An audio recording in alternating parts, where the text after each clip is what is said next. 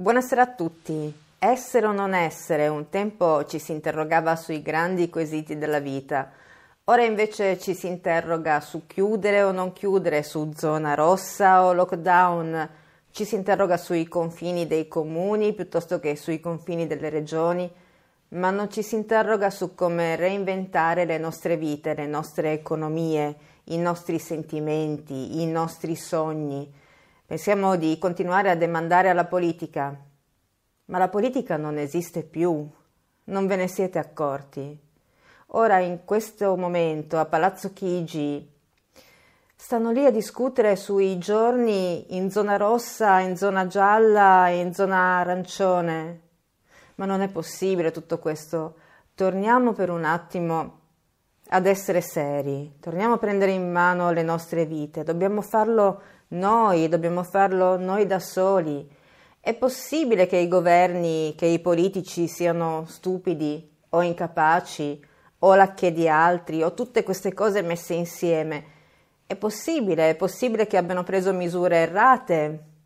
Ma se ce ne stupiamo, vuol dire che pensiamo che noi non siamo affatto in uno stato di guerra e sbagliamo.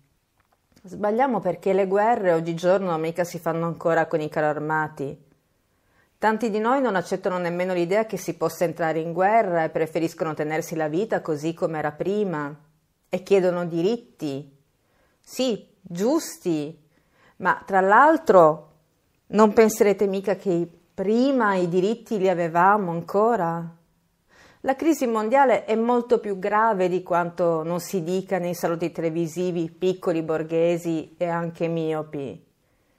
E noi abbiamo agevolato questa funesta transizione al peggio. La Costituzione non esiste più, è stata tracciata da un bel pezzo, ma noi con il nostro stile di vita abbiamo costruito una dichiarazione di guerra contro noi stessi. Noi tutti quanti insieme, per primi, abbiamo violato le regole della natura, rifiutandoci di decrescere quando avremmo potuto farlo prima, pacificamente. E invece abbiamo continuato a giocare nel consumismo compulsivo, non a vivere, semplicemente. E se l'economia ha ignorato la fisica e la costruzione sociale è diventata estranea e nemica dell'ecosistema, è perché siamo stati travolti da una ragione innaturale, disumana. Se la scienza e la morale sono entrate in conflitto tra di loro, e in questi ultimi tre giornali ve ne stiamo dando ampi esempi, significa che ogni progresso è divenuto fonte di sofferenza e di ineguaglianza, oltre che di violenza po- dei, dei pochi sui molti significa che il denaro, cioè il consumo, è diventato più importante di ogni altro criterio di solidarietà. E significa che l'uomo è stato separato da se stesso e non guarda più il cielo, come diceva Giulietto Chiesa. Il prossimo sistema di vita dovrà essere fondato su basi diverse, su basi umane, altrimenti sarà ancora di nuovo catastrofe, indipendentemente da dove potrebbe venire un altro eventuale prossimo virus. E dovremmo costruirlo noi questo nuovo sistema di vivere. E dobbiamo cominciare a pensarci presto, subito, perché la storia cambia quando cominciamo a non voler cambiare gli altri, ma noi per primi dobbiamo cambiare. Prepariamoci perché se vogliamo la libertà, quella vera, dovremmo lottare fino all'ultimo minuto delle nostre vite, ma con i nervi saldi in primis contro le nostre abitudini di vita. Non c'è più nulla di facile, almeno non per tutti, le diseguaglianze sono sempre più nette, più aberranti, più pericolose. E siccome non potremo andare tutti su Marte, ricominciamo a vivere con dignità su questo pianeta, con meno vizi e con più coraggio.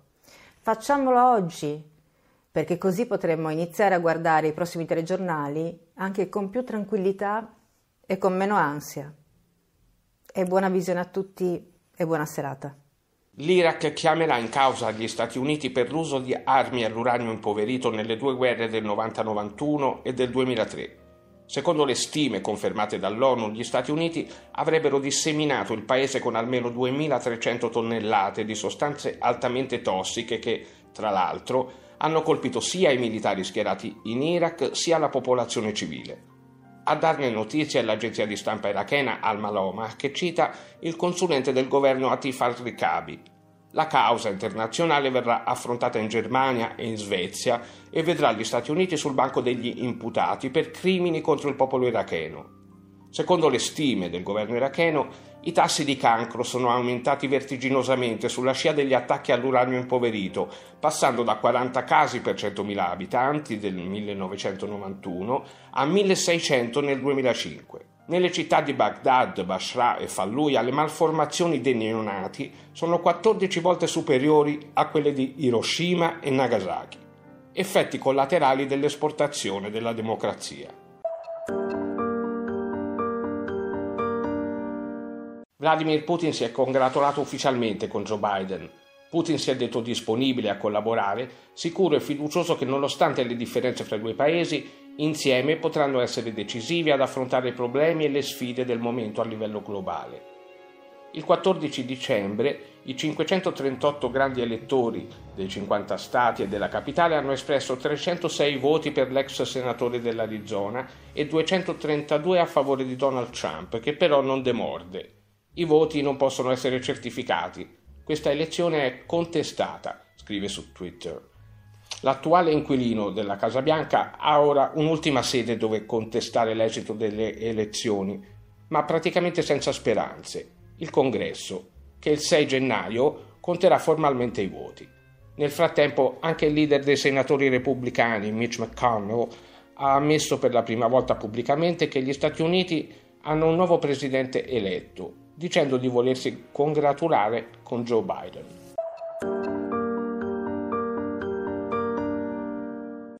Si chiama gestione delle radiazioni solari e il termine è stato clonato nel 2013 dal Convegno sui cambiamenti climatici delle Nazioni Unite. L'acronimo è SRM e sta per Solar Radiation Management, un settore non troppo pubblicizzato dai media. Cos'è questo management, questo controllo? Nient'altro che un tentativo di oscurare il Sole con un'opportuna tendina tecnologica. Una conclusione che è il risultato del rifiuto di sottoporre a qualsiasi modifica il sistema economico che ormai ci domina.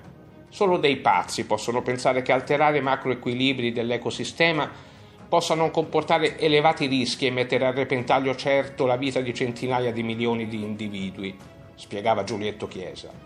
Ebbene, nel 2017 emerge un progetto della Oxford University, confinanziato dalla Fondazione Bill e Melinda Gates, che per difendere la crosta terrestre dal riscaldamento spruzza solfati e particelle di alluminio nella stratosfera proprio affinché i raggi del Sole incontrino uno scudo protettivo.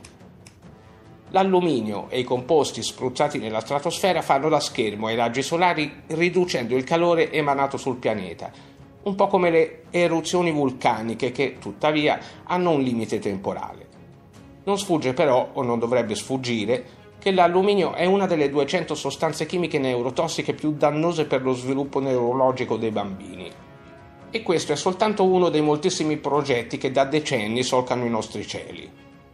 Così è stato coniato un altro termine, pandemia silenziosa da sostanze tossiche, ed è quella che sta compromettendo il futuro delle generazioni più giovani. A differenza delle particelle di alluminio che, nostro malgrado, ingeriamo tramite il cibo, quelle spruzzate da Harvard sono particelle così infinitesimali da poter raggiungere direttamente il sistema nervoso. In Italia, secondo l'Osservatorio nazionale per il monitoraggio dei disturbi dello spettro autistico 2019, un bambino ogni 77 nella fascia di età 7-9 anni, ha un disturbo dello spettro autistico con una prevalenza maggiore nei maschi. Stando alle parole di Martin Witzman, uno degli economisti più influenti al mondo secondo Wikipedia, i progetti di gestione della radiazione solare costano poco e portano immediati risultati. Il costo annuo di un progetto allargato all'intera stratosfera costerebbe soltanto 500 miliardi l'anno, precisa Witzman un nulla dinanzi ai danni neurologici permanenti che resteranno indelebili su di noi. Dopo le petizioni di autorità politiche e sindacali francesi che invitavano a boicottare Amazon sotto il periodo di Natale e sostenere i commercianti francesi vessati dalla crisi economica, prosegue la battaglia fra Francia e colossi del web. Le autorità transalpine hanno inferto una pesante multa sia a Google, 100 milioni, che ad Amazon, 35 milioni. Secondo quanto rilevato dalla CNIL, l'autorità francese garante per la privacy, le due società avrebbero infranto le leggi sui cookies previste dall'ordinamento giuridico francese, prevedendo la raccolta, ai fini pubblicitari, dei dati personali e sensibili anche per altre società del settore, senza però che ci sia l'autorizzazione da parte dell'utente. Le autorità per rifiutare l'autorizzazione sono poco chiare e in alcuni casi addirittura non presenti. E si parla ancora di privacy.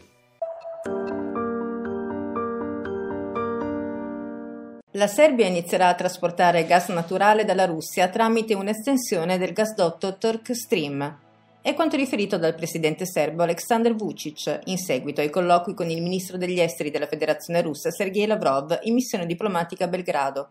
L'opera, completata nel mese di novembre con la sua estensione nei Balcani denominata Balkan Stream, permetterà alla Serbia di risparmiare sull'acquisto dell'importante fonte di energia, visto che il gas russo risulta più economico rispetto a quello dell'America o dell'Azerbaigian. Il Balkan Stream non rifornirà anche l'Ungheria e la Bulgaria, con il suo segmento che in totale è lungo 403 km e con la sua capacità di 13,9 miliardi di metri cubi di gas all'anno.